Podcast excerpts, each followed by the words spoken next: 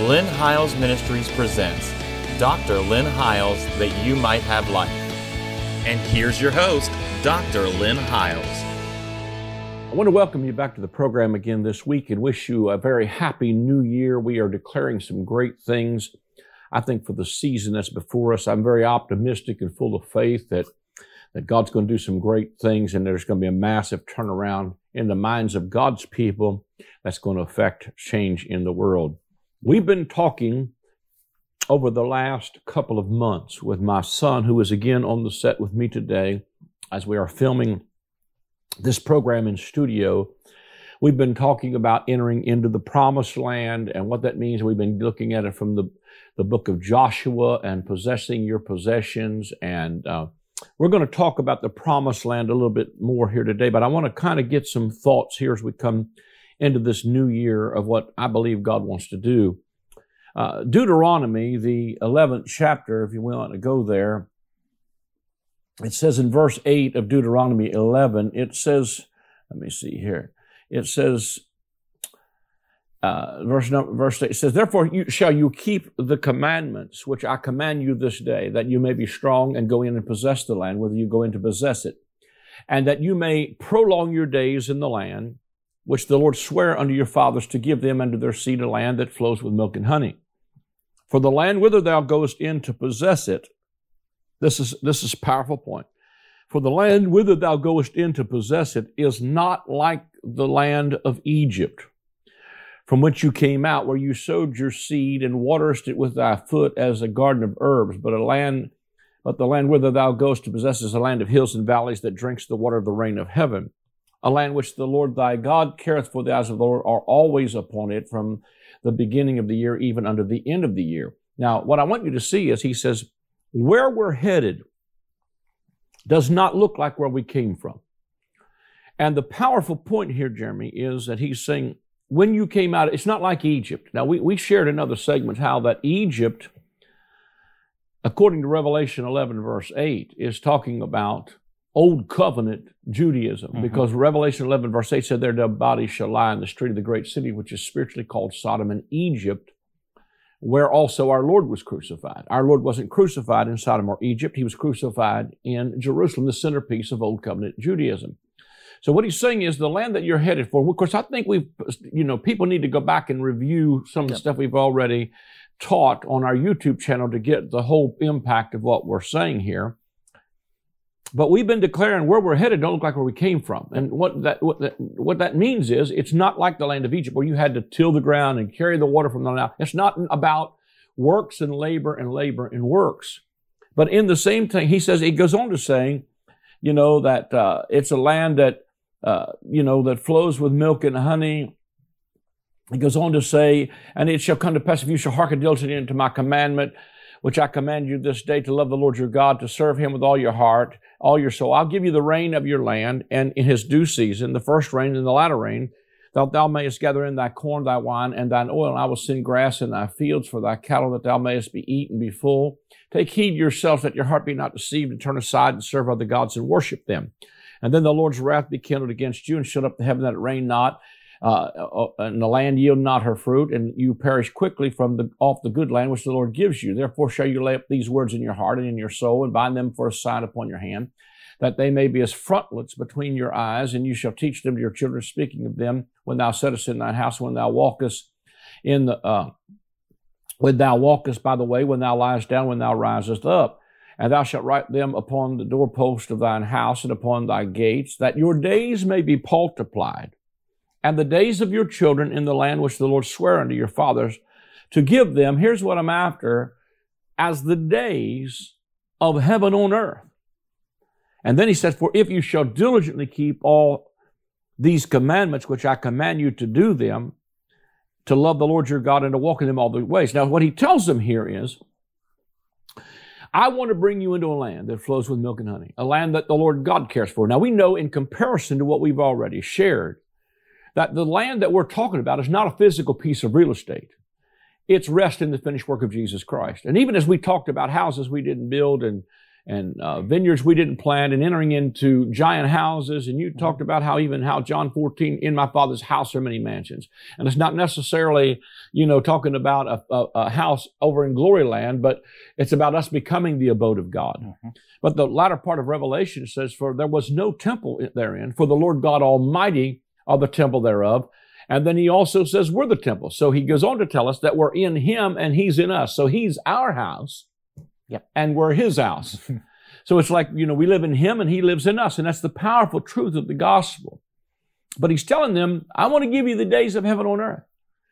That's pretty powerful. And you were talking about, you know, how you talked about how you live in your house and you think this is like heaven. But here's the catch. If you look at this from an old covenant perspective, he said, For if you diligently keep all these commandments. Well, survey says nobody ever has. Mhm. So it looked like that's without sight of our reach. Or people preach this and say, you can get this if you keep all the rules, except Yeah. we go, well, since, you know, I, I never kept all the rules. But here's what I think is an incredible thing here is in Deuteronomy chapter number 30. I want to uh, compare it with, uh, with uh, Romans 10, but Deuteronomy chapter number 30, he tells us something that I think is very powerful. It says, Let- let- I'll start in verse number five of this is Deuteronomy 30. And the Lord thy God will bring thee into the land which thy fathers possessed, and thou shalt possess it, and he will do thee good and multiply thee above thy fathers. And the Lord God will, uh, thy God will circumcise your heart. Yep. Because we know in, in, in Jericho, they had to be circumcised again. There's a picture of the circumcision of the Mhm. heart. Joshua, chapter Joshua, I'm sorry. before they went in. Joshua, the book of Joshua. He says, You're going to circumcise again. But this time, we're not talking about a physical circumcision because that's old covenant. Yep. We're talking about a circumcision of the heart. I will Mhm. circumcise their heart and the heart of thy seed to love the Lord thy God with all thine heart and with all thy soul, with all thy mind, and thou, sh- that thou mayest live. In other words, he's given a commandment in, De- in Deuteronomy 10, and now he's telling you, but what I'm going to do is do a work in your heart, where this is not a commandment, it's an outflow of something that's happened in your heart. Yep. And the Lord thy God will put all, and he said, and the Lord that thou mayest live. And the Lord thy God will put all these curses upon thine enemies and on them that hate thee and persecute thee, and thou shalt return and obey the voice of the Lord and do all his commandments, which I command you this day. And the Lord thy God will make thee plenteous in every work of thine hand, the fruit of thy body, the fruit of thy cattle. Basically, I'm going to bless your cows, your kids, and your cash. Mhm. And then he, t- you know, tells him, if you will diligently keep all the commandments written in this book of the law. Verse number uh, uh, 10 says, If thou shalt hearken unto the voice of the Lord your God and keep his commandments and his statutes, which are written in this book of the law, and if thou turn unto the Lord thy God with all thine heart and with all thy soul. And here's what, here, this is the powerful compa- comparison. I know I'm talking a long while, but I want to get this introduced. He said, For this commandment, which I command thee this day, this commandment Mhm. is not hidden from thee, neither is it far off. It is not in heaven that you would say, Who will go up to heaven for us and bring it unto us that we may hear it and do it? He's talking about the commandment. Mhm. Commandment's not in heaven. That you would say, Who will go up to heaven and, and, and, and bring it to us that we may hear it and do it? Neither is it beyond the sea that you would say, Who will go over the sea for us and bring it unto us that we may hear it and do it? But the word is very nigh unto thee, in thy mouth and in thine heart, that thou mayest do it. Now, what I want you to see is when you take this very, Paul quotes this very scripture, Jeremy, Yep. in the 10th chapter of the book of Romans, when he says, Brother, my heart's desire and prayer for to God for Israel, that they might be saved. For I bear them record that they have a zeal of God, but not according to knowledge. For they, being ignorant of God's righteousness, are going about to establish their own righteousness and have not submitted themselves to the righteousness of God. For Christ, here's the key Christ is the end of the law for righteousness to everyone who believes. So under the old covenant, it's did you keep every rule, cross every T, dot every I? In the new covenant, Christ is the end of the law for righteousness to everyone who believes. So in the new covenant, we're right, righteous on the basis of what we've done, but on the right on the basis of the righteousness of faith that we trust him. For Moses describes the righteousness which is of the law, that the man which doeth those things shall live by them. But the righteousness which is of faith speaks on this wise. Say not in thine heart, who shall ascend into heaven? That is to bring down Christ from above. See, I want to compare this. I want to slow down and compare this. This is a direct quote of Deuteronomy that I just read from. But who will ascend into heaven? That is to bring the words of this law down to us that we may hear it and do it. But here Paul exchanges the words and the works of the law for Christ. But he said, but the righteousness which is of faith speaks on this wise. Say not in your heart, who will ascend to heaven? That is to bring Christ down from above, not the words of this law. Christ down, or who shall descend into the deep? That is to bring up Christ again from the dead. Um, That's a direct quote from Deuteronomy again, where he said, Who will go across the sea? This is the word where he says in Deuteronomy, Who will go across the sea? That is to bring the words of this law to us that we may hear it and, and do it. The word sea there is the same word that we translate deep, or in the book of Revelation, it's the Greek word for abyss or the pit.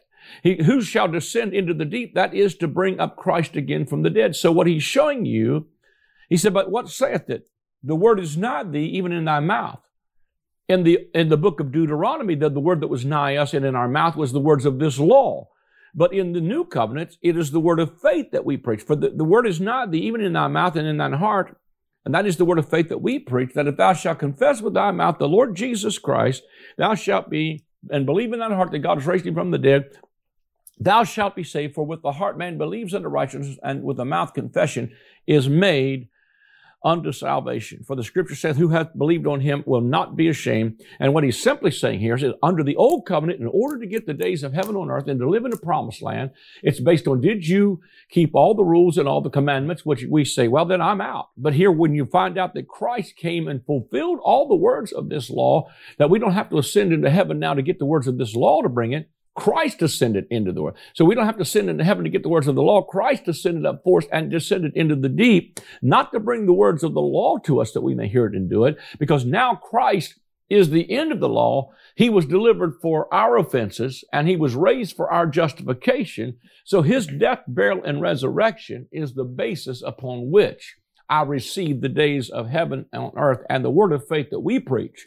is not just how to get a bigger house and a nicer car. And that's included in, Yeah. in seeking the kingdom. That's there. But when you believe in the righteousness and you believe you're qualified, it sets you up to receive the days of heaven on earth. And that's the promised land. Go ahead. I know I've talked a lot. No, time. that's uh, you know when I first started when I what I I've told I've said before I taught the book of Joshua before, but when we were we went online, I was very purposeful about the things I was teaching. So we taught the words in red and the context and those things that Jesus and the people Jesus was talking to. Because you hear people all the time say you got to live by the words in red, but if we don't understand the context, who Jesus was talking to, why he was saying the certain things, it could be very confusing. Yeah. And so we try to put it in the right way. And then we taught the, the book of Romans and showing the transition from law to grace. And then I really felt to go back to the book of Joshua. And the reason why is the ones there's two places Joshua says this, chapter 13 and chapter 18. He looks out at this vast amount of the promised land that still has not been, the children of Israel have not moved into. And he says, How long will you not possess your possessions? In chapter 18, there are still seven tribes of the 12 tribes that have not received their inheritance. There's actually eight tribes because the tribe of Levite did not have an inheritance in the land because their inheritance was the priesthood. So out of 12 tribes, there are eight tribes. By the time you get to the Yep. 18th chapter, I mean, that's still, that's, there's a vast amount of this promised land. That's seven tribes. Yep. It's more than half Yeah. that have not received their inheritance. And he says, so he says he, he brings them to Shiloh. And he shows them, he says, Now he says, I want you to take out of these seven tribes, I want you to take three men out of every tribe. Now, seven to me is the number of perfection or the finished work. Three always speaks to me of the death, burial, and resurrection of Christ, the three days. And so there's something that he's bringing these three men that's going to, so he's going to, he, he's wanting something, he's wanting something of the finished work, the perfection to be declared by what Christ did. And he says, says to those men, he says, I want you three men from ev- these seven tribes to go and walk through the land that hasn't been possessed yet, and I want you to describe it. He says, because when you describe it and describe it in its borders, describe what it looks like, you're going to bring that back to me. And then I'm going to divide that. I'm going to cast lots and I'm going to begin to divide that land up to you. That's going to be your borders. And I want you to go in and begin to possess this. And what the Lord really began to speak to me is that there is so, and we've said from, from several, uh, segments of shows now about what this, you know, this this promised land, the ending of Jericho, and that you know the promised land and entering into this promised land. But I really feel like this is why this is so important for me at this time that we've been sharing this on our live stream and then now also on this program is that there has there hasn't been there is in this day in this age there has been a lot of things that have taught from the Deuteronomy side of this scripture. Yep. If you Keep do all the keep this rules, then I'll give you the days of heaven on earth. And most Christians who hear the side of the Deuteronomy story go, I'll never receive that now, but maybe God's grace will be good enough that I'll get it over there somewhere. Maybe I'll be good enough to get into heaven, then it'll be good. And so they live according to this Deuteronomy scripture And go about to establish our own righteousness. and we right? go around and that's and that's how we and we live we live in tents even though there's a mansion waiting Think for us about to move into. Yeah. and that's the mindset that's the things that that's the teaching of that law we've already established. It shuts up faith and people don't inherit and move into their inheritance. But i really felt why it's important for me to teach this book right now and even us being together and the things that we have said is because there needs to be some there needs to be some people that begin to describe the real inheritance and the real promised land we have available right now from a perfect from a finished understanding of what Christ really did. And most people will talk about it's finished. But then right on the other side of that they'll talk about the things that we still need to do. You know, the how, you know, all the all the we- we bring them right back to the Deuteronomy. You know, yeah, you're under grace, but buddy, you still need to work hard and and I and I I, I believe in being holy. And I believe in being righteous, but the thing is I'm not working what really made me what what really helps me to be holy and walk in righteousness was when I stopped trying to be righteous And, yeah. and I start having faith that he made me righteous. And when you get your heart circumcised, you just do it out of a nature rather than because you have to. You know, when the Lord really set me free from the law, and there's still things God is setting me free from that law still. Yeah. Uh, but when he began to set me free from that, it man, it I thought I loved him before. But when I when I really began to understand in that moment is how much he first loved me. Yeah. To love me while I was yet a sinner, Christ died. Yeah. You know, how he he was, you know, uh, how he was made to be sin so that he could fulfill the law because the wages of sin was death. He he died to That's right. fulfill everything the law required. So there's no requirement on me. There is no death that is waiting for me. I have an eternal life in Christ. Even if it's rather it's in this body, like Paul would say, to live as Christ, to die as gain. No matter what, I'm already there. Yeah. Now I might transition to another place, but I still, I, but it doesn't change. I'm still living in the heavens. Whether I live or whether, Whether I live or, or die, I'm there I'm the already. Lord's, yeah. It's all, it just continues to be a world or an age without end. It's a life everlasting. It's an eternal life. And the more I begin to receive Christ, the more it begins to quicken or make alive my mortal body. Right. I begin to, I, you know, a sickness and things begin to stop having as much hold on you because you realize there's a life inside of you, or it's just a, it's not even that you realize, it's just, it's just happening. It's just quickening things. It's, it's making us alive and, and, and stuff. But that's, that's part of what's happening here. But uh, what needs to happen is, is that he sends these seven, or he sends three men from these seven tribes and says, Go out and describe it in detail and bring that back to me. And what he began, you know, and what really began this, the Lord, what I, the Lord really began to speak to me is that we really need some men of the gospel that really understand the finished work of what the finished work looks like in a perfect way and begin to describe what the promised land looks like in this life. Yep. You know, you have so many people that will talk about what heaven looks like. Well, it's got streets of gold, it's got pearly gates, and and I, yeah, I, I'm not going to argue with you either way on that. I believe it's beautiful there, but there's really no description of that in the Bible. Yeah. That's really talking about the city. That's talking about the bride of the Lamb's wife rather than heaven. Yeah. Uh, and I, and like I said, I believe it's beautiful, and I believe, really, I believe it looks probably more like the beautiful, the, the beautiful world we're living in. you know. Uh, and if you don't see it as beautiful, then you know that's fine. You know, God still there's still good to come. I'm not taking that away. It still gets better. It still gets better. Uh, but to me, I'm I feel like I'm living in heaven right now, and I think it's so important that there begin to be some men and women that are declaring the gospel that get, begin to really describe what this promised land looks like, and not from a perspective of when we get there, but what's really available. When they walk through this land, they come back to Joshua and they said, There are many walled cities. And they didn't even describe the plains, the little cabins in the wood, because you know what? Not everybody wants to live in a walled city.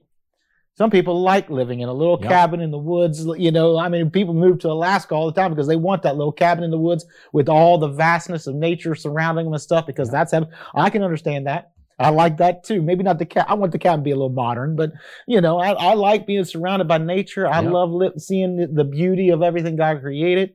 Some people love living in the cities, the access to stuff, but so but they didn't even describe the cabins in the wood. They just described the cities. He said, you, you know, let me let me just jump in just for a quick second here because I was thinking about the parable even that Jesus said, you know, uh, that if you're faithful, He'll make you ruler over ten cities. So I mean, you're talking about even some things here of cities that God is wanting to give us influence in. Go ahead.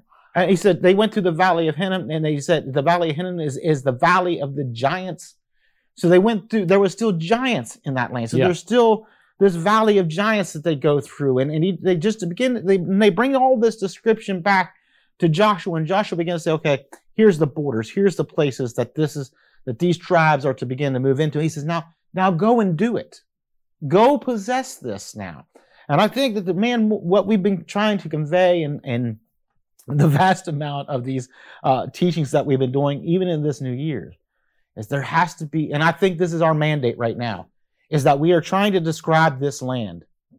Yep. We are trying to tell you, man, there are still, there's a, if you want a cabin, in the vastness of nature, both naturally, spiritually. Just hear, let the Spirit teach you right now, and let the Spirit hear what you need to hear. That's available to you. Yeah.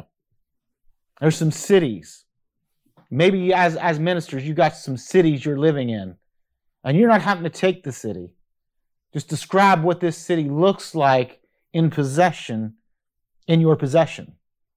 You know what? You know we we, we go around and we want to take back. We have and there's and I understand. I understand where they're coming from. We're going to take this city back, and I understand what we're talking about. But this is not a warfare that Christians have to fight any longer.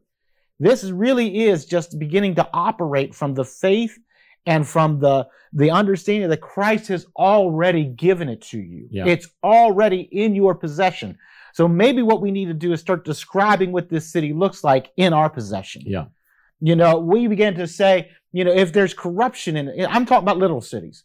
If you're living in literal cities where there's corruption, there's there's there's there's people being killed, there there crime and and and you know all this stuff that is happening, and you go, we want to take our city back. You don't need to take it back; just begin to receive it. Begin to describe what does it look like in the hands of some believers. What does it look like in the hands of people that are going to not be corrupt, but they're going to love their neighbor even as themselves. They're going to love one another even as Christ loved us. And they're going to begin to, to help people and, and, and, and, and you know, be the example. What if you were ruling that city as a believer, what would it look like? And begin to describe these things. And I think that's what Joshua was telling these people is you're living in tents, but there's a vastness out here that's yours. But maybe it needs to be described what it looks like in your possession. Yep. So that when you begin to describe, because you can look at that, you, you ever walk, if you ever went house hunting or something like that, you go into a house and you're looking at it and you're looking at well, the wall colors and I don't know if I like this and and the realtor begin to tell you well, that's all cosmetic. You can do here. Here's the things that you want it and it's yours, and all this stuff can be changed to fit what it is that you want. You yeah. can paint these walls different. You can rearrange this furniture. You can make some cosmetic changes, but it has the four bedrooms you wanted. It has the three and a half baths in it. It's got the, the, the finished basement and the garage on it. It's got everything you want in your price range. You could change some things if you want. And that's the thing about this whole, the, it, describing this land. It might not look like what you want it to look like at the moment, but that's cosmetic. All you once you start to move into it and possess your possession, you can change the things you don't like about it and make it yours. And that's the beauty of this gospel. We have to begin to have some men and women of God that are, are truly God and understand the finished work, the, the perfection of the finished work of the death, burial, and resurrection, and begin to describe the promised land and what we are, have available to people right now in this day. That's what's going to change the world. If we are still wanting to leave this world and live according to Deuteronomy, if I don't do this, if I'm, I haven't yep. kept the law, so I'm not going to get it. Yep. And we start teaching it from what Christ has already done. Yep. It'll give you the days of heaven on earth. And, and that's exactly what the comparison here is. He said in the in the old covenant, it's on, it's predicated on the basis of did you keep all the rules. And the new covenant, it's based on the fact that Jesus already did. In the old covenant, you had to go across the sea to get it, to bring the words of the law to hear it and do it. In the new covenant, the word of faith that we preach is he already ascended up to heaven. He already went down into the deep. Mm-hmm. And a powerful thought to me is, he said, who hath ascended into the deep? This is the, the Greek word abyss. Mm-hmm. It's the same word that's used in Revelation where the devil and the beast is cast into the bottomless pit, or the devil's cast into the bottomless pit. Maybe the finished work of Jesus Christ and the preaching of the finished work of Jesus Christ is what binds the enemy yep. of our souls and begins to let us take back houses we didn't build and, and, and vineyards we didn't plant, that we can receive things on the basis of, of believing. Uh, in other words, under the old covenant, it was about do, do, do. I always say it's a bunch of do, do. Mm-hmm. And other, and the other in the new covenant, it's done, done, done. And when you stand on the finished work of Jesus Christ, it's almost like this uh, text goes on to say here in in uh, uh Romans 10, you know, uh, uh, uh that, uh, you know, for when you believe, what happens and who has believed our report and to whom is the arm of the Lord revealed? Well, the arm of the Lord is revealed to those who believe the report. Well, what report is that? The report of what Jesus did and his death, burial, and resurrection to keep all of the requirements of the law yep. so that you can get all the blessings of Abraham, that we're not trying to establish our own righteousness, which is of the works of the law, but we have submitted ourselves to the righteousness which is of faith. And that's what Paul was challenging them here in Romans 10, and where he says, you know, uh, you, you, you, you try going about, as long as you're continuing to go about establish your own righteousness, you've not submitted yourself to the righteousness, which is by faith. We're at the end of this uh, segment. God bless you. Uh, if you'd like to join us in, in uh, supporting this, go to the website. There's a place where you can give via credit card or debit card. You can sign up for a monthly gift or a one-time gift if you'd like. You can send a check or money order to the address that'll come on the screen, or you can call the number that'll come on the screen and someone will take your call and receive your gift, or you can scan the code and it'll take you directly to the link. God bless you. I am excited to announce the release of my latest book titled The Great I Am. In this book, we will explore the seven times in the Gospel of John that Jesus says, I am. When he uses that phrase, it is always in contrast to something from the Old Covenant. For instance, they thought Moses and the law was the door into the sheepfold, but Jesus said to them, I am the door. They thought that Israel was the true vine, but Jesus said to them, I am the vine, you are the branches. As you read the pages of this book, you will discover that Jesus removed the covenant of death and replaced it with the covenant of life. Get your copy of the book, The Great I Am, today.